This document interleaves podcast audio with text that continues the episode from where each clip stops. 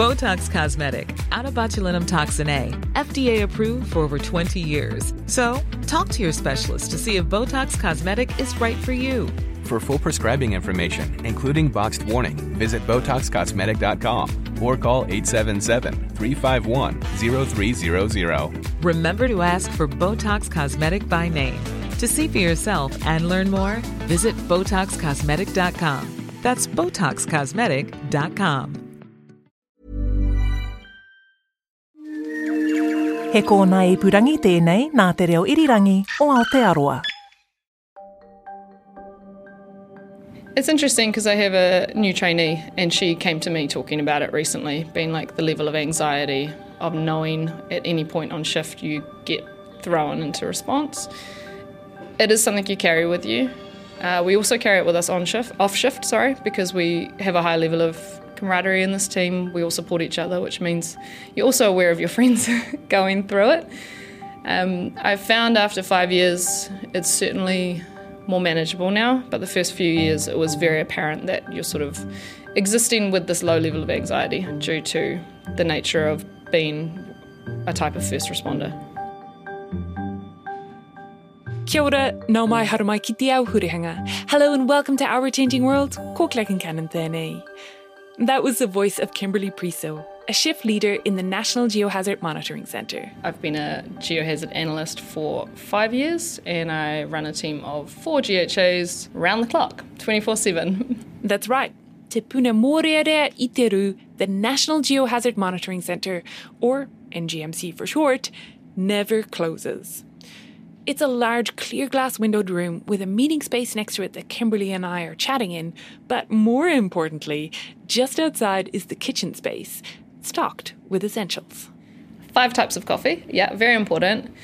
Uh, we also have a f- wellness room, so there's a place for people to go if they we are doing fatigue management. Of course, doing night shifts and having four people on shift, we do have the ability to support each other if people are like beyond tired or if there's some issue um, or if they have to leave. We have better benefits than a lot of people, I think, with sick leave. This is due to the fact that inevitably shift workers will also face more sickness uh, just because of fatigue. So we're very well supported by GeoNet and G N S as well to do our job and to be in that permanent state of readiness uh, for that event that could happen on any given day. The shifts are six a.m. to two p.m, two p.m. to ten p.m, and ten p.m. to six a.m. And the G H As, the geohazard analysts, are on alert for anything unusual popping up on the monitors during that time. And when I say monitors, I mean the massive bank of giant screens that pepper one whole wall of the large space. You know in movies when you see spacecraft launch centres or command rooms where there are just monitors everywhere? That. That's what you should picture. But instead of troop positions or rocket launches, there are live feeds from cameras near volcanoes, maps of the Pacific with little flashing triangles, and a whole lot of squiggly lines. Information coming in from the seismometers around the Motu. So you can see the volcanoes on the top left there. The majority of the screens are showing incoming seismic signals or incoming seismic noise from the sensors. The second screen you can see there shows the last earthquake that happened, which was a one point seven near Taupo. Below that we have felt reports and we have strong motion products. We have international stations as well. And we have tide gauges and our DART buoys, which are our deep sea um, tsunami tool. You become, sort of after the first year, I think, quite good at pattern recognition and you'll find yourself constantly looking and seeing if anything's changed on those screens. And it's actually quite remarkable how fast, I guess, you can notice something that's changed or going wrong. And that's the job of the N G M C, to keep an eye out for geohazards, for things going wrong. It's part of GeoNet, New Zealand's Geohazard Monitoring and Response Organisation. GeoNet collects a vast array of data monitoring um, New Zealand's four main geohazard perils, which are earthquakes, tsunamis, landslides, and volcanoes. This is Doctor Jonathan Hansen, the GeoNet data manager and an on-call duty seismologist and a member of the Volcano Monitoring Group. These four hazards can be interconnected, and earthquakes are kind of the bread and butter of monitoring. Earthquakes are kind of the core of monitoring almost all four of those. Um, so we get earthquakes when there's movement of magma at a volcano. Um, and then also we get earthquakes that can cause tsunamis and landslides. So earthquakes are kind of interesting. So earthquakes, um, when we think of them typically, we're talking about movement along a fault. And well, that movement can be tens of meters or more, and along faults that are hundreds of kilometers or more at their, their biggest extents. That actual fault movement doesn't pose too much of an impact to humans unless you're literally on, say, a place where that fault hits the surface. The big impacts from earthquakes are shaking and potentially tsunamis if they're generated. So if you have a big displacement of the seafloor, that will displace the water above it, which is what generates a tsunami from an earthquake. And then the shaking, um, well, it can be really, really strong from an earthquake, and that's what causes a lot of the damage to buildings, or it can cause what we call kind of cascading hazards, which is when shaking can cause things like landslides. We'll get back to Jonathan later for more about his on-call duty seismologist role. But first back to Kimberley and the National Geohazard Monitoring Centre. The N G M C is based at G N S in Lower Hutt in Wellington and opened in this twenty-four seven format in December twenty eighteen. It's coming up on its fifth birthday now. Now, I know I said imagine a rocket launch or command centre, but in movies they can be a bit hectic, with people in headsets waving paper and shouting things frantically. The N G M C is a bit more chill. Well, it is at the moment anyway. We try to avoid too many alarms uh, due to the concept of alarm fatigue. We do have an alarm for, or a pager goes off for greater than magnitude six onshore New Zealand, or nearshore, onshore, nearshore. Uh, beyond that, we have pager alarms for international agencies as well, such as the Pacific Tsunami Warning Centre. And beyond that, to be honest, it is a lot of it is us locating based on what we see on those screens. We have a lot of data incoming, so it is apparent um, when an earthquake happens or if something unusual is happening. So the pager is for greater than six magnitude earthquakes. But of course there are smaller earthquakes happening all the time. The expectation is that we will get, you know, twenty earthquakes at least per shift. Uh, that can go up and down. It can go up a lot if we have a swarm, like in we've had up to one hundred twenty earthquakes on a shift before. So I think what you're describing is that ninety-eight percent of the time we're in a state of business as usual, but for that two percent of time there's an element of readiness because we will have to respond rapidly to something significant. Uh, something that we do to help that is that we cannot be more than forty-five seconds from the bridge. So the cafeteria is about the extent. I uh, have definitely been on shift when we've had to hoon back through the hallways, probably scare some staff, to get back to the bridge in order to help a colleague who, because we always leave one person on the bridge, so at all times, can't leave it unmanned, which means we have a bunch of failovers and a bunch of other ways that we can, resilience, I suppose, to make sure that the all of our data is continuous. Yeah, they call it the bridge, like on a ship. We've been looking in through the glass windows, and while the full bank of monitors is on the wall straight ahead, there's one monitor hanging on the right-hand side, just counting the number of earthquakes that have been located since the centre first went live in twenty eighteen. And it's up to over one hundred seven thousand earthquakes. It's really interesting looking at the counter. Obviously, several thousand earthquakes are associated with each person. And also there's a lot of other interesting events in there, such as like quarry blasts and like explosions from Wairu or uh, offshore events. So yeah, there's a lot of nuance behind that number, that it's not just onshore events. Is that any earthquake or over a certain size? Certainly over a certain size. You need uh, ten stations to be going off or to be receiving a signal within a similar time frame in order for the software to then alert us automatically to an earthquake, and then we'll proceed to look at that automatic solution and correct or change if required. Some events, very small events, won't be picked up by the system, but are occasionally also picked up by G H As. And is it the G H As who will also assess things that the sensors are kind of pinging as an earthquake that may not necessarily yeah. have been? Yeah, yeah, for sure. Occasionally you can even get just a really noisy day or a lot of noise on the sensors that can behave. The the system wants to be like, this is an earthquake, and it may not be so. So that's why we have people there double checking and making, making sure it makes sense.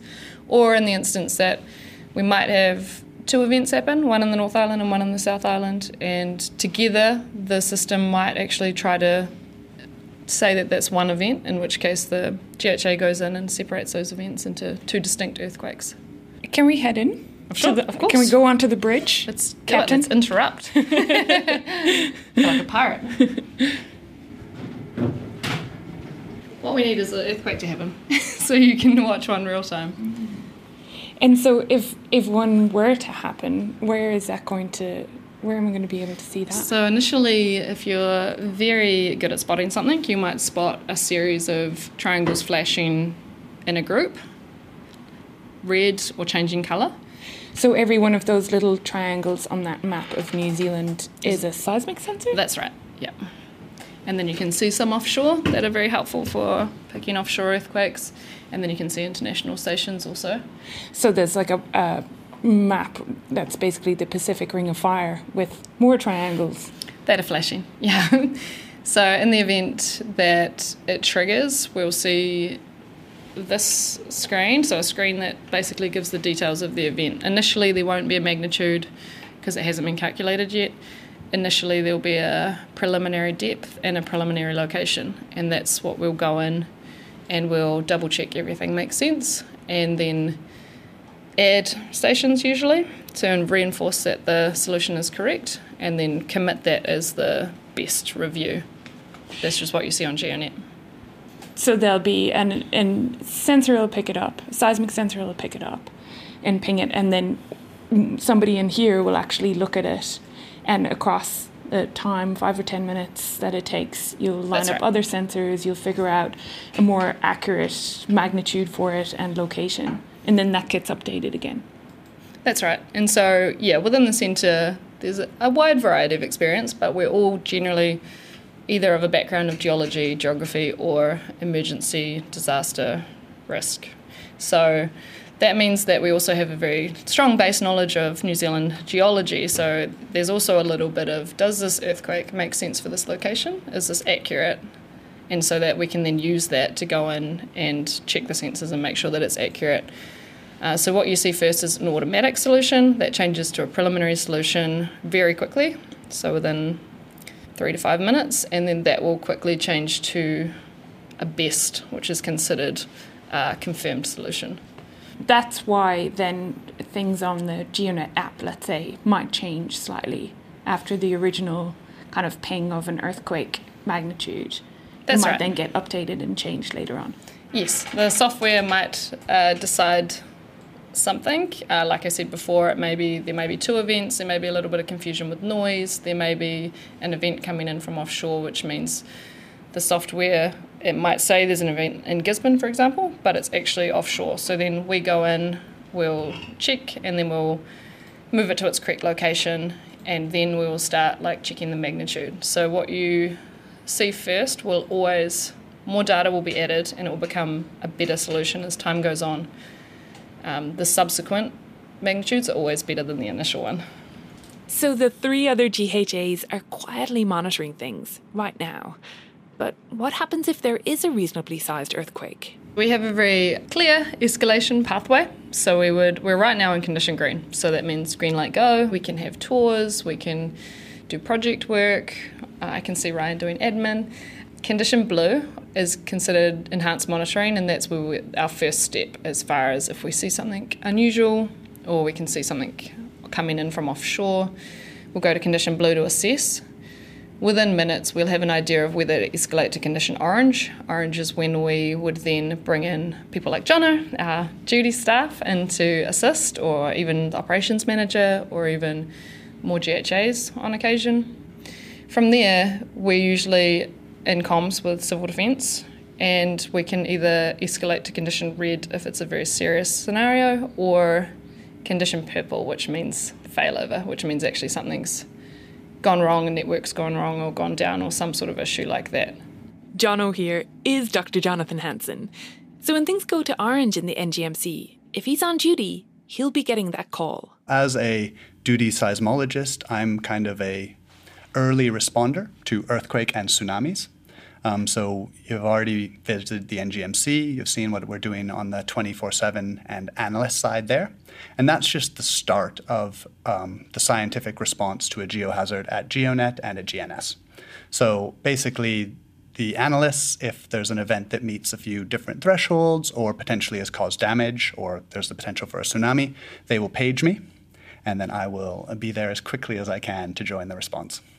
So when you are working as an on-duty seismologist, you've got the pager on you at all times? At, at all times. And if something happens, you're straight away answering that page. I mean, are you looking at the data? Like, what's the next step on your side?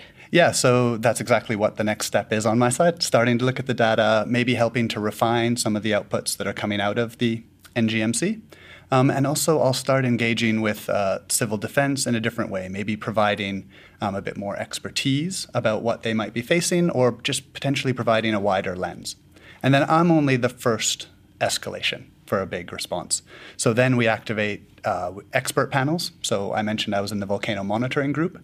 That's the expert group that gets activated for a volcano.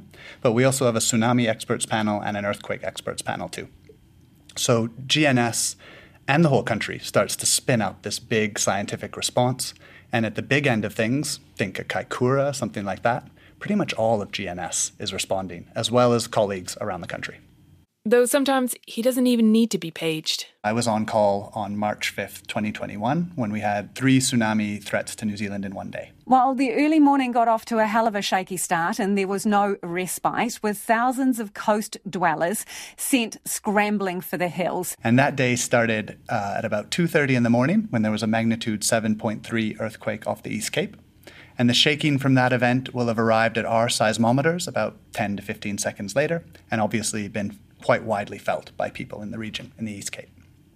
That shaking traveled down to Wellington about a minute later, and then that's what actually woke me up. So even before I got paged, I was lying in bed and I got woken up by the earthquake.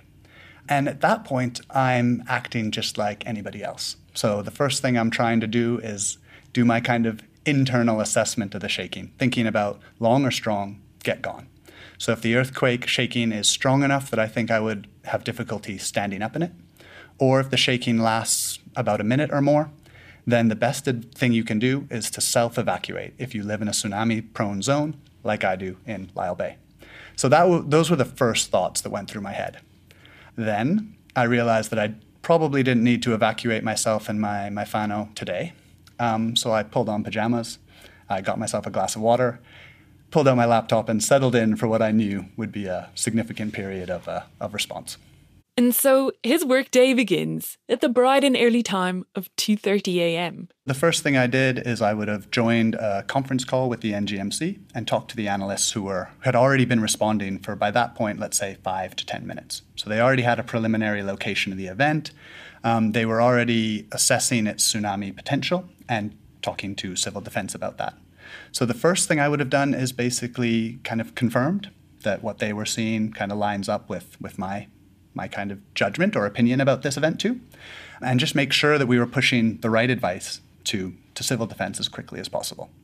But one thing that really stood out to me from that day is, um, yeah, so we, we did advise uh, civil defense to issue a tsunami warning for the East Cape and the top of the North Island. But even before we issued that warning, the people on the East Cape had done perfectly. So by and large, there'd been a lot of self-evacuation based on long or strong get gone. And so when the warning came out, people were already moving, and that, that's perfect. But the day got a little bit more complicated, right? Yeah, you could say that. So later on in the day at about seven thirty a.m. Yeah, most of us are just waking up then, but Jonathan has already been working for five hours. We had another earthquake, and that was followed shortly by an even bigger earthquake, both of these two up in the Kermadecs near Raoul Island. They were about a seven point three and an eight point one, so these are these are big events. Um, and they both posed a tsunami threat to New Zealand, and especially the eight point one. So our day kind of rolled on from there. And we have seismometers on Raoul Island, and we also have coastal tsunami gauges at Raoul Island. So we use those to kind of get a preliminary um, earthquake source. We also use international stations up there. And then our DART network really came to play, uh, especially around the, the eight point one event. Deployed in twenty nineteen and twenty twenty, the New Zealand Deep Ocean Assessment and Reporting on Tsunami Network is a collection of twelve sensors spread across the southwestern Pacific Ocean, with a focus on the Hikurangi, Kermadec, Tongan and Vanuatu trenches. Each one has an ocean bottom pressure sensor, which sits on the seafloor and records the pressure of the water column above it, and a surface buoy, which transmits that data via satellite back to G N S. When nothing is happening, the DART sensors send a packet of data from sea to land every six hours, with observations at fifteen-minute intervals. But when a tsunami wave travels over the bottom pressure sensor, the change of pressure triggers event mode, and it starts sending data packages with fifteen-second intervals. The DART sensors can also be triggered manually from the N G M C. We can use the earthquake source to estimate a tsunami that has been generated, but these tsunami meters actually measure that tsunami. So they give us another level of information to build our advice upon. So that let us know that there was definitely a tsunami had been generated by these events and that it was going to impact New Zealand. Kei te Ru te Whenua. A massive evacuation effort is underway throughout the north of the country following an eight point one earthquake off the Kermadec Islands at half past eight this morning. It has triggered tsunami waves expected to reach New Zealand's coast shortly, although it is not known how big they will be. This one day with three different earthquakes sets up a kind of tsunami risk compare and contrast. The magnitude seven point three East Cape earthquake was large, close, and strongly felt across the country. Because it wasn't far off the coast, any tsunami would arrive quickly. But, as Jonathan said, many people in the East Cape were woken by it and immediately self-evacuated. The later seven point four and eight point one earthquakes in the Kermadecs were larger, but further away, meaning people probably didn't feel them, so no self-evacuation was going to happen. It might have been lightly felt, but definitely not enough for people to have been self-evacuating. So a tsunami from that region takes about an hour to an hour and a half to arrive. So there is a bit of time for us to push the warning through civil defense. Um, but one of the things that's really tricky about tsunamis is that the first arrivals are not necessarily the biggest. And in fact, the biggest uh, waves or impacts related to that tsunami could be several hours later. So you have to keep quite a long watching brief around tsunami. And again, that's where our DART network can be really useful, because not only can it confirm when there is a tsunami coming, but it can also help us understand when that threat has started to pass. So that let us, on March fifth, give an all-clear kind of signal to NEMA, or Civil Defense, which they passed on to the public, of course, probably about four to eight hours earlier than we would have normally been able to, to have done. And that's because previously we'd have to wait for the tsunami to arrive at our coast. So we have to see it on our coastal tsunami gauges to be fully confident uh, about the tsunamis that are being generated out there. When you've evacuated from your house at like nine a.m. in the morning with a screaming toddler, I suspect that knowing it's safe to go back four to eight hours earlier is very helpful indeed. And luckily on March the fifth, in the end, when the waves came to mainland Aotearoa, they weren't very large. We started to observe a thirty centimetre tsunami arriving from that East Cape event. And then later in the day, we had these much bigger Kermadec events. Those triggered a kind of more national warning. And so they activated the National Crisis Management Center at the Beehive. And myself and a few other colleagues from G N S actually went to the Beehive to provide kind of scientific advice um, to the response in person. Um, so I was there until about two thirty in the afternoon when we finally started to call off and wrap up the tsunami uh, response side of that. Um, and by then we'd observed a tsunami of about, I think it was forty centimetres, arriving at Great Barrier Island, and, and much, much larger ones arriving at Raoul itself. In a nutshell, those tsunamis represented what we call beach and marine threats. And the real impact that day would have been some pretty spectacular videos and photos. Um, and anybody who might have been at the coast at the time could have been impacted. So it's still the right call to, to back away from the land and evacuate. Um, but we were quite lucky in that none of those tsunamis eventuated in a really big uh, arrival at New Zealand. The role of the N G M C is a very practical one, to use different sensors and tools to monitor hazards, to inform civil defence, to minimise risk to human life. But there's also a huge amount of data that's being collected by GeoNet, and every event, like this triple earthquake and tsunami risk day, is a chance to learn more. The data that is collected at GeoNet and elsewhere feeds into studies on faults or the likelihood of different shaking responses in different locations. And that research, which is really fundamental stuff, and the, the you know there are entire projects focused on that, then feeds back into response so that we get this kind of virtuous circle of data to research back to tools, which generally produces more data, and we go back around again. We started this episode talking to Kimberley Preso about anxiety in the work as a geohazard analyst. That constant hum of knowing that at any moment you might be responding to a big event, something that means real consequences. I wondered if it was the same for Jonathan. When you're on duty and the pager goes off, what does that feel like? Um, well, my heart definitely leaps up into my mouth. Um, and my first thought is always for my own and my family's safety. And it's after that that I start to engage scientifically. Like many people, especially around Christchurch, you start to become your own seismometer, and you can start to judge duration of shaking and intensity of shaking. And already I'm starting to think about where the likely earthquake is behind that and whether it might come with a tsunami source or something like that. So my brain has already leapt into a kind of active state. And so by the time I, if I felt the shaking, I'm usually responding before I get the page. If not, by the time I sit down and start to see that information, I'm just really starting to grapple with what are the impacts of this event? Not just what happened, but what does this mean for New Zealand? What does this mean for civil defence? How are we going to be responding from this? Um, as well as, do I need more colleagues to help me with this? And, you know, I mean, I asked you the question about being an on-duty seismologist, but with the job that you do and the knowledge that you have, are you ever really off duty if you feel an earthquake shake? The short answer is no. So I would respond to any significant event basically as soon as I knew about it. Um, and the other thing to remember is there's a team of on-duty seismologists. And in a big event, we will activate a lot of us. Um, and we will start to be dividing up the role. So somebody might be doing some more comms, like radio interviews, like this one. Um, well, one person will be staying really close to civil defense and the scientific advice.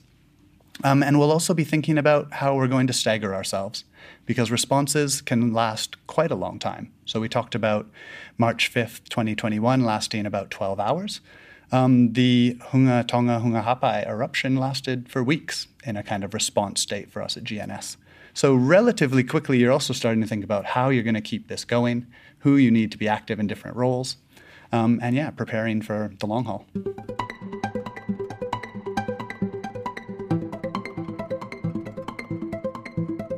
Thanks to Kimberley Preso and Doctor Jonathan Hansen of GeoNet and G N S. This one was produced by me, Claire Kincannon, with help from Liz Garton and Ellen Rikers.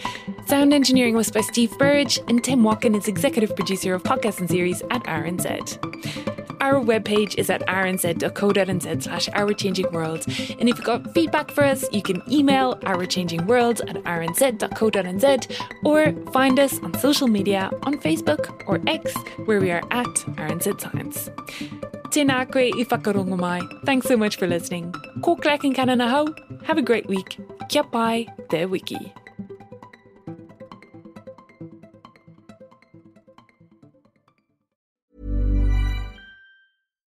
Botox Cosmetic, out of botulinum toxin A, F D A approved for over twenty years. So, talk to your specialist to see if Botox Cosmetic is right for you. For full prescribing information, including boxed warning, visit Botox Cosmetic dot com or call eight seven seven, three five one, zero three zero zero. Remember to ask for Botox Cosmetic by name. To see for yourself and learn more, visit Botox Cosmetic dot com. That's Botox Cosmetic dot com.